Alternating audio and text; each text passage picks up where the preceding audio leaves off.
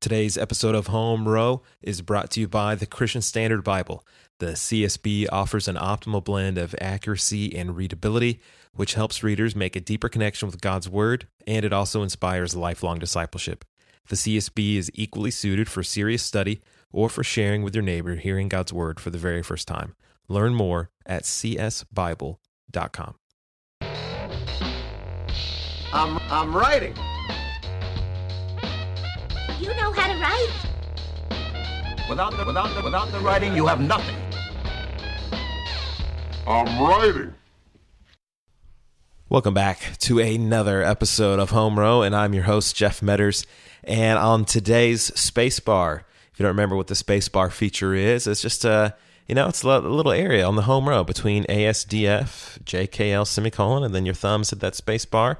So it's a little feature we've got on the podcast to talk about other things, to do listener questions, to talk about other topics around writing when I don't have a guest and it's just me sitting here with my Calvin bobblehead, my Westbrook bobblehead, the Spurgeon statue, and the Edison lamp, uh, and the Christian Standard Bible's five volume reader edition, just sitting here on my desk.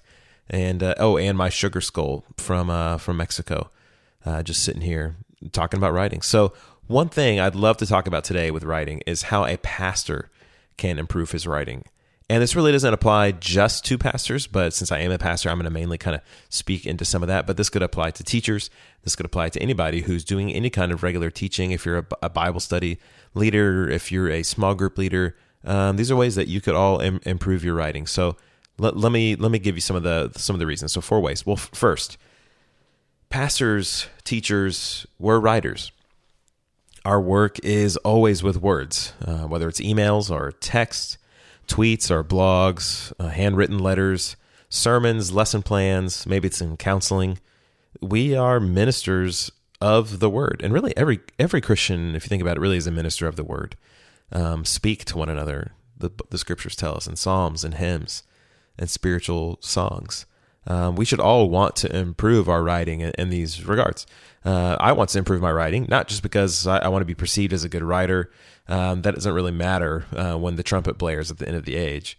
But I, I want to be a helpful servant uh, to the sheep, um, to those in our church, and to the broader church as well, for whoever whoever would read my stuff.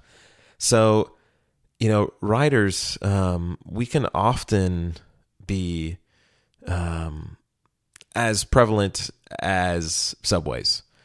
There's a lot of subways, uh, a lot of McDonald's, a lot of coffee shops uh, out there, uh, but really good writers, um, that they're rare, like like medium rare. Um, good writers are rare, like a full moon. And if you think about it, a full moon is rare, even though it, it happens pretty regularly. But you know, there's twelve ish a year. I, I'd say 12 ish out of 365 qualifies for, for rare. Now, crazy good writers, that's even, I mean, that's like leap year kind of stuff. But here are four ways that us normal people that we can improve our writing. Number one, read a lot. I mean, that is just the most common advice you hear um, because it's true. Uh, read blogs, sure. Read books, of course. Read commentaries. Read devotionals. Read history nonfiction, fiction, magazines, read the ingredients, instruction manuals, uh, re- read the dictionary, read the back of your, you know, cereal box, read super old books. Let your 21st century mind take a dip in the pool of 17th century, you know, Christian writing. Read some Puritans. Uh, soak in some Prince of Preachers with Mr. Spurgeon. Uh, just read, uh, read books on writing. You've heard so many of them recommended on the show. On Writing Well, um, On Writing by Stephen King, writing tools, uh, so many. But here's the here's the here's the thing. Don't trick yourself into thinking that reading about writing is actually writing or doing the work of writing. Um, don't believe your procrastinating ways. When you do read your favorite writers, what I would encourage you to do is do more than read them, but actually study them lift up the hood, uh, stare at their sentences until the structure opens up to you like Neo in the Matrix. Study how the writers you love use commas and semicolons and em dashes. Uh, look at how they're using short sentences, long ones.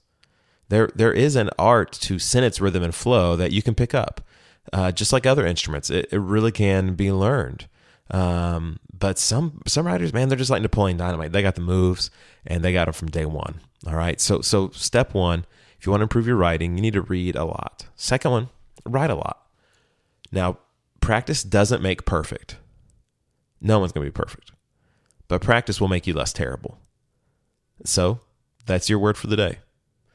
Let's tweet that out. Practice doesn't make you perfect. Practice makes you less terrible. And that's a good thing. I'll take that any day. A decrease in terribleness is a win for everybody. It's a win for you and for your readers. So maybe you need to challenge yourself to write more. Maybe you do need to finally start a blog. Start a journal. Write for your church. Write a 500 word or less devotional for your church and schedule it. Stick to your schedule. Well, it's going to be once a week, twice, three times a week, whatever. Uh, you decide, and then you follow through. And I, I, re- I do think that discipline of writing a monthly, Um, I'm sorry, a, a daily devotional for my church is what took me from being a negative nine writer to a positive writer to a two, a three, a four. I mean, as as our church read through the New Testament years ago, in about 30 days, I promised I would write a daily devotional on a section of the day's reading. And I did it. I followed through. And sometimes, some days they came out at 5 p.m. Some days they, I, I emailed them out at 11:59 p.m. Uh, but whatever, whatever happened, I was going to get it out. And I came out as a different writer after those 30 days. There really is no substitute for writing a lot. Writers write. Wannabe writers want to write. So we you got we got to stop being a wannabe and and we got to do. I can't tell you um, how many, especially after hosting this show, I can't tell you how many times um, another pastor or a ministry leader or a pastor's wife or a, um, a Christian, um, you know, mom blogger or, or whatever has expressed desire to write and maybe being older than me um, and saying, oh, I, especially pastors, I would meet with these older pastors and say, oh, I wish I would have started writing by now. I wish I would have started writing when I was your age. Well, brother, sister, you aren't dead yet. You have time. So, so start, start today. So read a lot, write a lot, and three. The, the, this won't be unique for pastors and those who are teaching regularly. It could even be a Bible study. Um, but I'm going to speak through the angle of, of sermon prep. Number three, tweet your sermon prep or Facebook it if you like, or microblog on Instagram or Insta story it. So when I'm when I'm sermonizing um, and I'm in the throes of it, I've found that tweeting out my thoughts will help me crystallize points and phrases. When you're restricted to 280 characters, um, maybe maybe a couple, two or three threads in a tweet thread, uh, two or three tweets in that. Uh, that really does help you get to the point. I, I would try to limit it like to one bite-sized tweet. Um, every teacher, we all need help getting to the point, and I, I found for me personally that Twitter helps my writing get to the point because uh, writing it needs to be refined. Uh, many people advocate for writing like you're hugging the porcelain throne after riding the whirly teacups at Disney World after you've had one of those jumbo corn dogs and you just chuck all your writing out, just Ralph it all up. All right, that's if that's the way you want to write, right. Get your words out with high velocity, go for it. But at some point, you have to get it all together. Um, you got to got to clean up the mess. And so I found that tweeting during my sermon prep really helps me put all, all those jigsaw pieces together and helps me think about is that how I want to phrase that? Um, did that make sense? Nobody liked it.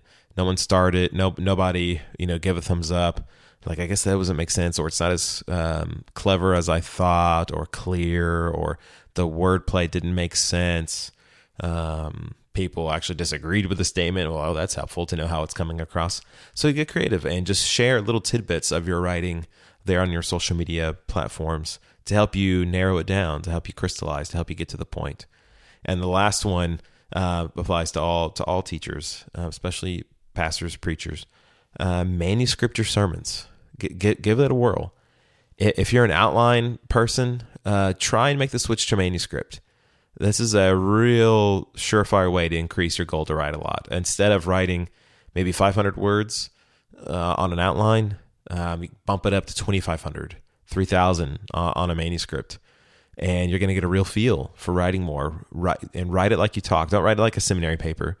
Um, that's going to sound uh, very academic and kind of um, just hoity-toity um, but write like you talk write like you speak visualize yourself teaching it preaching it as you write it. Um, and then I, I think you'll find your your words will will come to you. They'll be crisper. Your you'll have some saltiness and some brightness to to your sentences and you'll know exactly what you're trying to say and exactly how you should say it and you can rearrange things. Uh, I'm, I'm so pro manuscripting your sermons. Uh, so so give it a shot because uh, one week on a whim I, I, just went full manuscript one one weekend.